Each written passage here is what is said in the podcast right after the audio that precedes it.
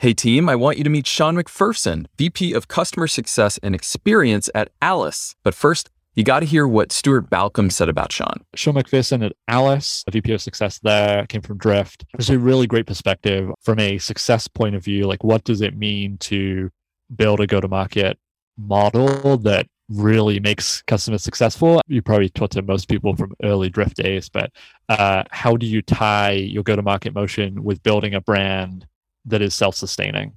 Um, and that is is not just about the the one to one things that you're doing, but actually rolls up into something much bigger. Sean, what are three ways your team converts your market into revenue? Yeah, so I think the the first one is what I like to call like customer facing expertise. So what that means is being the expert on the challenge you are solving is key. So in in the past like several years, the buying cycles have really changed. It's all about educating your customers not only why you understand their challenges today, but how you will solve them in the future. Um, so with so many products out there, the switching costs are really low. So if you are helping your customers think about their challenges in the future, uh, or if you aren't, rather, they're looking elsewhere at the end of the day, just because it's it is software is a commodity at the end of the day, especially in growing markets.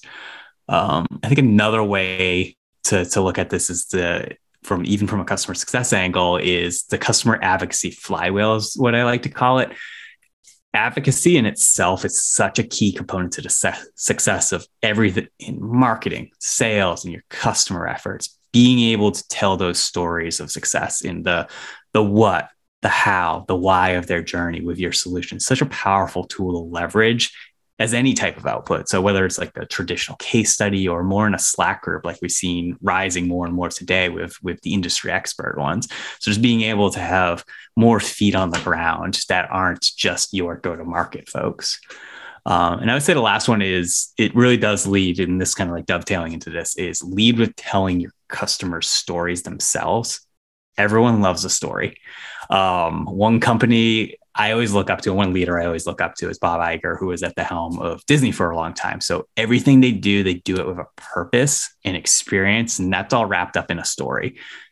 That's because people love stories.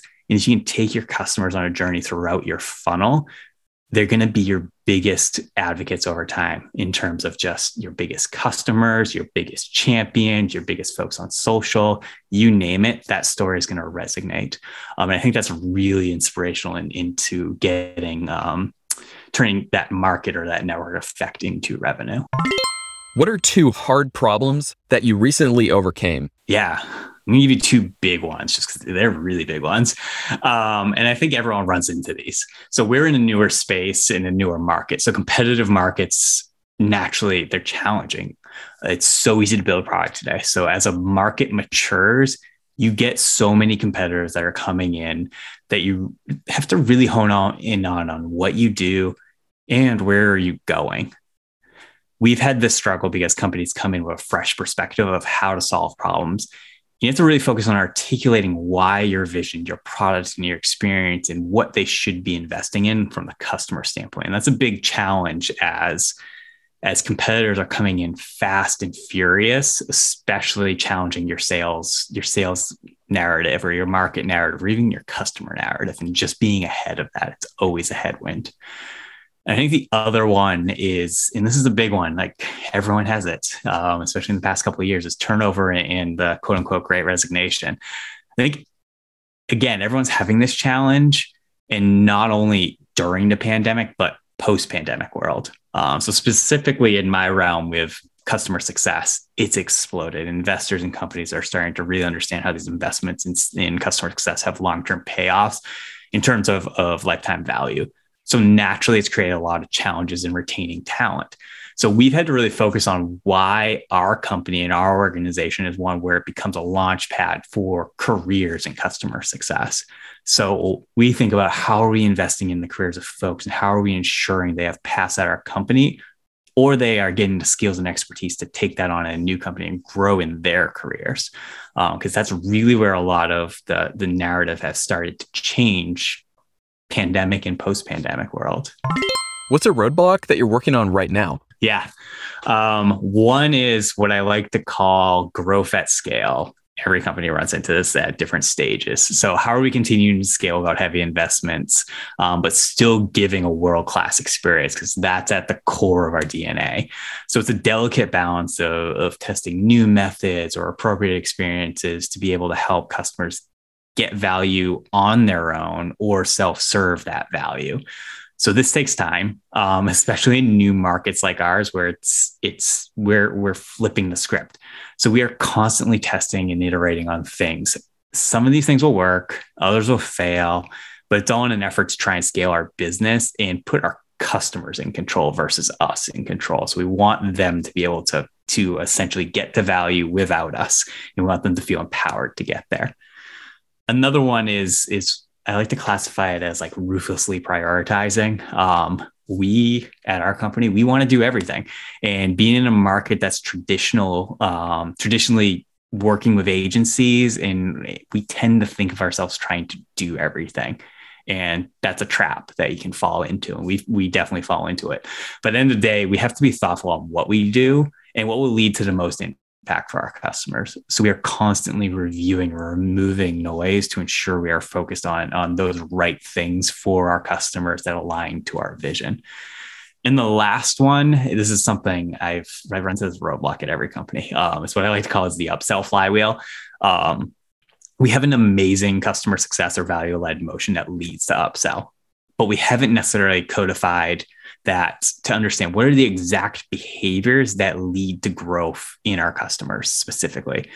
So it's been a challenge every company I've been with. And the goal is is how do you create an alert system that tells you when it's time to have an appropriate conversation about new features or upselling.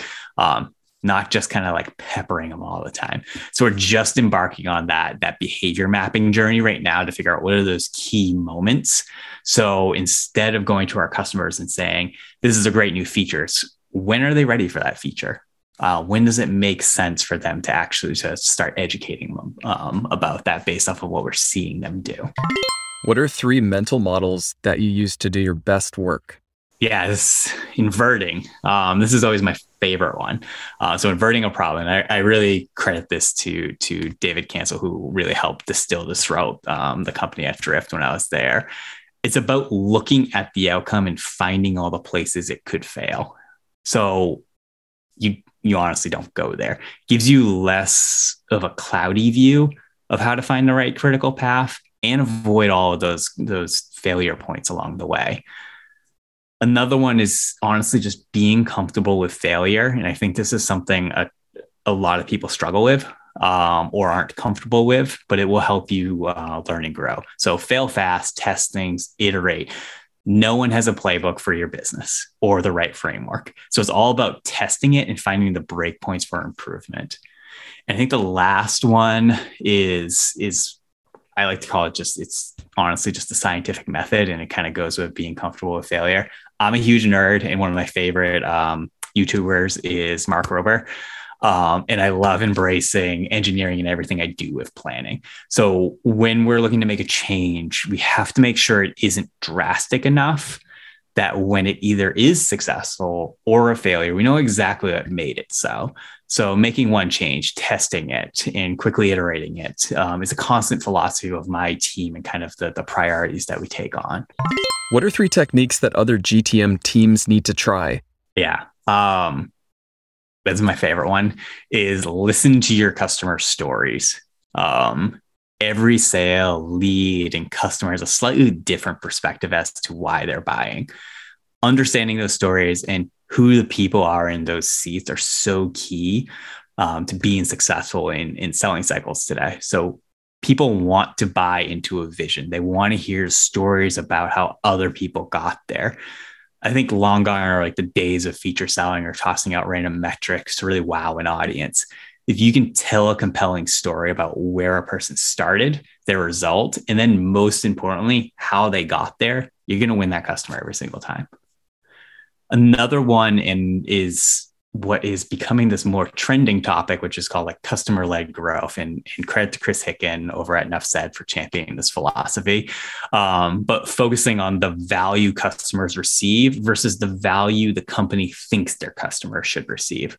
So when we're making decisions about how to improve the experience with any part of our company, is like how are you incorporating the customer data to make that decision, whether it's quantitative or qualitative. Um, and the last one is is more focusing on where to market, sell, and service where you perform best and segmenting off that. Some folks can call it ICP.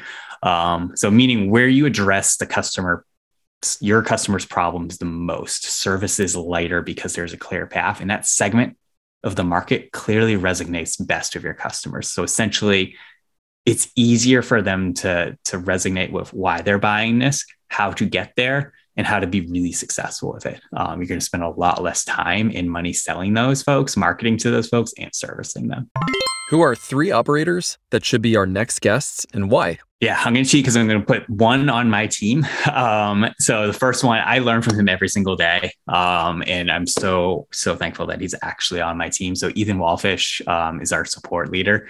He's amazing. He's not only built an organization from scratch and a structure to support it, but he did it people first. Um, this is generally challenging, especially in support, but we have scale across all time zones and we've introduced global support with ease. He's also a massive contributor to the support driven community and gives back to a ton of folks there. Another one is a mentor of mine, um, Howard Green, who's he's a um, a multi-time CFO with many scaling companies.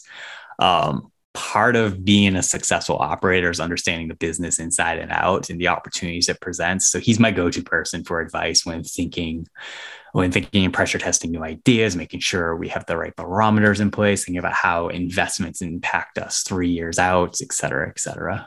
Um, and lastly, if someone actually I don't know personally, but I feel like I know her personally because um, she gives so much back to the CS community um, with sharing her playbooks, is, is Chrissy Faltorusso over at Client Success her focus on showcasing how customer success is a revenue driver and how CS leaders can get to the level of other leaders in an organization is spot on.